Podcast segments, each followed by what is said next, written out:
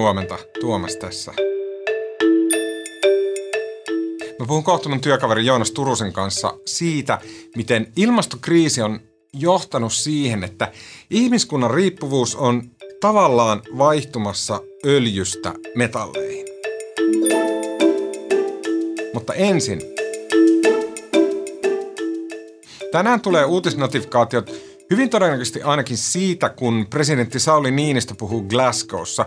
Siis se striimi YK ilmastokokouksesta, se pyörii lähes yötä päivää, mutta ainakin HS Näppi lähettää notskun sitten ennen kuin on Niinistön vuoro puhua. Ja sitten toivottavasti tulee notifikaatio myös siitä, kun äh, miljardööri Elon Muskilla ja YK ruokaohjelman pääjuhu David Beasleyllä, heillä on ollut tämmöinen hyvin, hyvin kiihkeä äh, twiittiketju meneillään, missä kyse on karkeasti siitä, että Elon Musk lupas antaa 6 miljardia dollaria rahaa YK ruokaohjelmalle nälänhädän poistamiseksi maailmasta, mikäli YK ruokaohjelma pystyy äh, Twitterissä kertomaan, että miten he tällä rahalla sen, sen saavat aikaan ja avaamaan äh, tota, tilinsä sillä tavalla läpivalasulle, että voidaan nähdä, mihin nämä rahat menee. Eli tässä on tämmöinen Twitter-ketju, jossa voidaan hyvin paljon auttaa ensinnäkin maailman nälkäisiä ja sen lisäksi saada tämä ruoka-apuorganisaatio ää, tota, lisäämään avoimuutta. Toivottavasti tässä asiassa tapahtuu tänään kehitystä. Tänään on tiistai toinen päivä marraskuuta ja tämä on HS Vision podcast.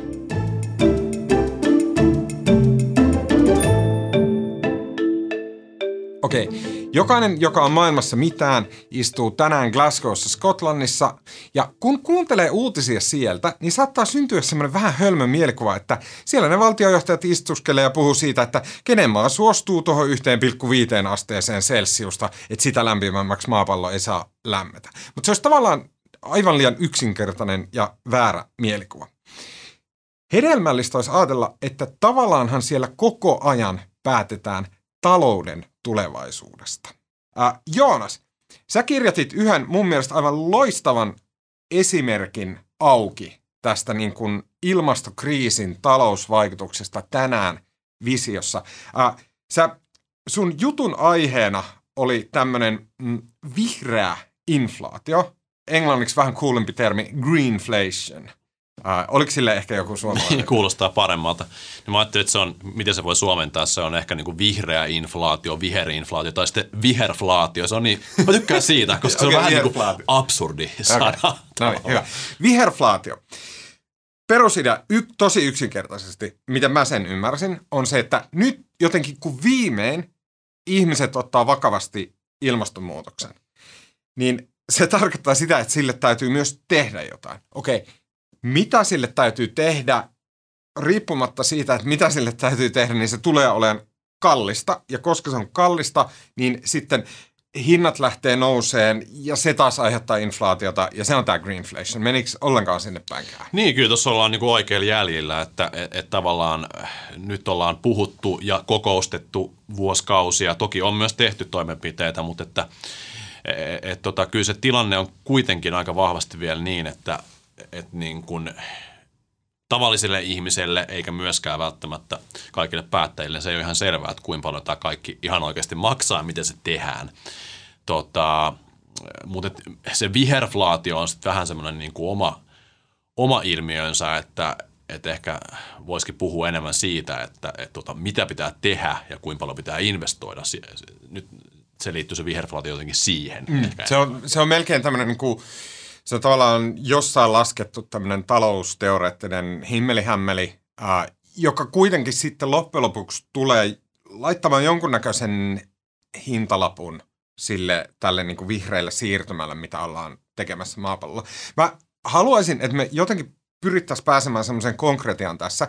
Sun jutussa sä, mun mielestä oli jotenkin tosi selkeä semmoinen tieto, mitä mä en tiennyt, mikä kontekstoi tätä, niin kuin, että mitä ilmastonmuutoksen vastainen taistelu vaatii. Ja siellä oli tämmöinen, että tällä hetkellä nyt energiaan laitetaan maapallolla joka vuosi noin 2000 miljardia ää, euroa. Jotta me pysytään siinä Pariisissa suurin piirtein sovittussa 1,5 asteen ää, tavoitteessa, ää, lämpenemistavoitteessa, niin tämä 2000 miljardia täytyy kasvattaa 5000 miljardiin. Nämä on ne mittaluokat, mm. missä me liikutaan. Vuodessa. Kyllä. Joo, per vuosi. Eli se on yli kaksinkertainen ää, rahamäärä, mikä meidän täytyy käytännössä niin ottaa jostain ja laittaa ää, tota, ää, energiaan. Okei, konkreettisesti Suomessa tämä saattaisi näkyä esimerkiksi tuulivoimaloiden rakentamisena. Mm, kyllä. Kerro siitä. No joo, siis Suomessa on nyt, olisiko joku 900 tuulivoimalaa ympäri Suomea. Sitra on äh, selvittänyt tätä asiaa tässä hiljattain syksyllä ja, ja heidän mukaan niin, niin se määrä nousee nyt tässä tämän vuoden aikana noin kaksinkertaiseksi. Ja vähän riippuen siitä, että kuin isoja tuulivoimaloita tehdään. Jos tästä nykyisen kokoisia tuulivoimaloita, niin vuonna 50 meillä olisi jopa 10 000 tuulivoimalaa. Ja tota, no tästä päästään ehkä niin kuin yhteen komponenttiin, mikä liittyy suoraan tähän viherflaatioon, tähän niin vihreään inflaatioon, on se, että että ensin tehdään näitä päätöksiä, nythän ekonomistit tietää, että mikä olisi niin kuin kustannustehokkain tapa vähentää Suomen sähkön tuotannon päästöjä, niin tässä Sitran raportissa katsottiin, että se on se, että tehdään todella paljon maatuulivoimaa, koska se on edullisinta, se on edullisempaa kuin ydinvoima, mutta sitten jatkossa tehdään myös merelle tuulivoimaloita. Ja tota, äh, ensin ekonomistit laskee näitä juttuja ja sitten todetaan, että okei, tämä on niin paras tapa puhdistaa sähkön tuotantoa. Sen jälkeen sitten aletaan miettiä, mihin ne tuulivoimalat tulee. Niin sehän on niin kuin tavallaan, tämä liittyy tosi voimakkaasti tähän äh, viherflaatiokysymykseen, koska aina on sitten se, että pitäisi jotenkin niin pystyä tasapainottamaan sitä, että, että joku maksaa nämä muutokset ja sitten mihin ne tulee, kenen ympäristössä ne näkyy. Niin musta tuntuu, että tässä ollaan niin sen ongelman ytimessä, että niin kuin, harvahan meistä haluaa, että se niin kuin taloudellinen valtava muutos, mikä tämä niin kuin hiilineutraalitojen pyrkiminen vaatii, niin harvahan sitä haluaa, että se näkyy just mun elinympäristössä. että tota, ja tämä on varmaan vaikuttanut siihen, minkä takia niitä niin kuin, päätöksiä on niin vaikea tehdä. Mm. Mutta jos me puhutaan näistä tuulivoimaloista mm. ja sitten, että miten sieltä tulee se hinnankorotuspaine markkinoille, niin me käytännössä me puhutaan siitä, että okei, että siellä missä ennen oli joku, joku tuhat hassua tuulivoimalaa, niin siellä pitää kohta olla 10 000. Mm, mm. Okei, jos me meinataan rakentaa 10 000 isoa tuulivoimalaa, niin se vaatii sen, että me rakennetaan ne. Mm, kyllä, kyllä. Mutta siis täytyy Tuomas muistuttaa se, että et, tota noin, niin mitä juttelee tutkijoiden kanssa, niin, niin siis tuulivoimalan rakentaminen on siinä mielessä hyvä investointi, että ainakin Peter Lund, joka on tämmöinen energiaproffa Aalto-yliopistossa, niin sanoo, että, että tavallaan tuulivoimalla se sähkö, mitä siinä voidaan tuottaa, niin, niin, se, niin se maksaa niin kuin itsensä kahdeksassa kuukaudessa takaisin ja sen jälkeen se on niin kuin nettotuotantoa. Eli niin kuin, sinänsä se tuulivoimala ei niin kuin, investointina kauhean kallis, tulee tosi nopeasti takaisin. Mm. Toinen kysymys, ja nyt päästään kun tämä viherflaatio on niin vaikea kysymys päästä ehkä niin kuin lähemmäksi sitä, niin se on se, että, että kuitenkin tuulivoimaloissa kaksi tärkeintä materiaalia on kupari ja teräs. Ja tota, terästä louhitaan muun muassa Ruotsin Kiirunassa ja myöskin Brasiliassa, missä on ollut aikaisemmin Amazonin sademetsä, eli tavallaan siinä on tämmöinen ympäristöhankaluus. Kuparia kaivetaan monesta paikasta maailmalla – Molemmissa on se, että sekä teräksen että kuparin markkinahinta on nyt tällä hetkellä todella korkealla. Ja tämä on oikeastaan se niin kuin epätoivottu sivuvaikutus, mikä tässä niin kuin energiajärjestelmän puhdistamisessa tulee. Eli, eli kun me tarvitaan paljon enemmän kuparia kuin aikaisemmin ja tarvitaan edelleen terästä, jonka sitten tuottaminen on melko saastuttavaa, niin tota, paitsi että ne on sinänsä vähän niin kuin ympäristölle ongelmia, niin myös niiden markkinahinnat on korkealla, kun kaikki haluaa niitä samaan aikaan. Mm. Ja tämä on se niin kuin viherflaation ydin, eli, eli nyt ainakin tässä vaiheessa tuntuu siltä, näyttää sitten lukujen valossa, että tämä niin kuin pyrkimys, valtava missio kohti puhdasta energiaa, niin se saattaa nyt ainakin väliaikaisesti maksaa vähän enemmän mm. meille kuin Eli onko niin liian yksinkertaista sanoa, että tässä nykyisessä niin kuin fossiilisessa energia, äh, energiasysteemissä, niin me kaivataan maasta kivihiltä tai pumpataan sieltä öljyä.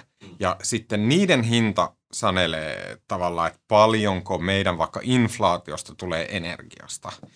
Nyt sitten taas me siirretään, me vaihdetaan tämä kivihiili ja me vaihdetaan tämä öljy, me vaihdetaan se kupariin, alumiiniin ää, ja teräkseen. Ja sitten niiden hinta tulee määrittelemään sitä, että minkä verran vaikka on inflaatiota.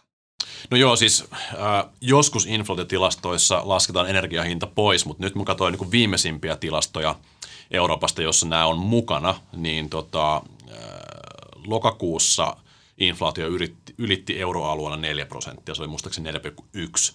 Ja siitä 4,1 prosentista inflaatiota, inflaatiota 1,6 prosenttia tuli äh, energiahinnasta, josta muistaakseni prosentti oli öljyn hintaa.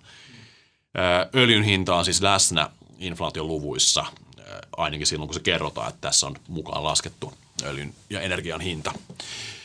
Tota, joo, siis öljyn, öljyn markkinahinta on yksi asia, koska tota, meillähän on siis niin, että me reguloimme vahvasti fossiilisten polttoaineiden käyttöä, jolloin se öljyn käyttäminen tulee kalliimmaksi ihan sitä kautta. Eli sinänsä niin kun kun on tehty poliittinen päätös, että me halutaan vähentää öljyn ja vaikka kivihiilen käyttöä, niin jo se yksistään niin itsessään nostaa hintoja. Mutta sitten on vielä tämä niin materiaalivaikutus, että kun ei ole tultu välttämättä ajatelleeksi, että niin, että tosiaan, että no jos ajatellaan vaikka sähköautoja, niin yhdessä sähköautossa on keskimäärin 80 kiloa kuparia, kun taas perinteisessä polttomoottoriautossa on 20 kiloa kuparia – niin tota, yllätys, yllätys se kupari on, on kalliimpaa kuin aikaisemmin, koska me nyt tehdään hirveän määrä sähköautoja.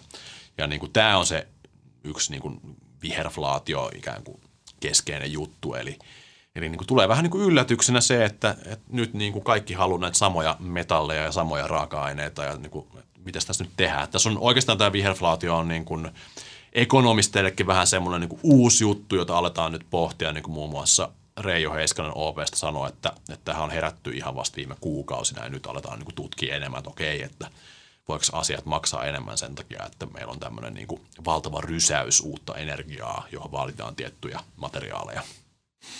Okei, okay, Joonas, äh, kiitos tosi paljon. Sun jutun viherflaatiosta pystyy lukemaan tänään hos.fi kautta Kyllä. Okei.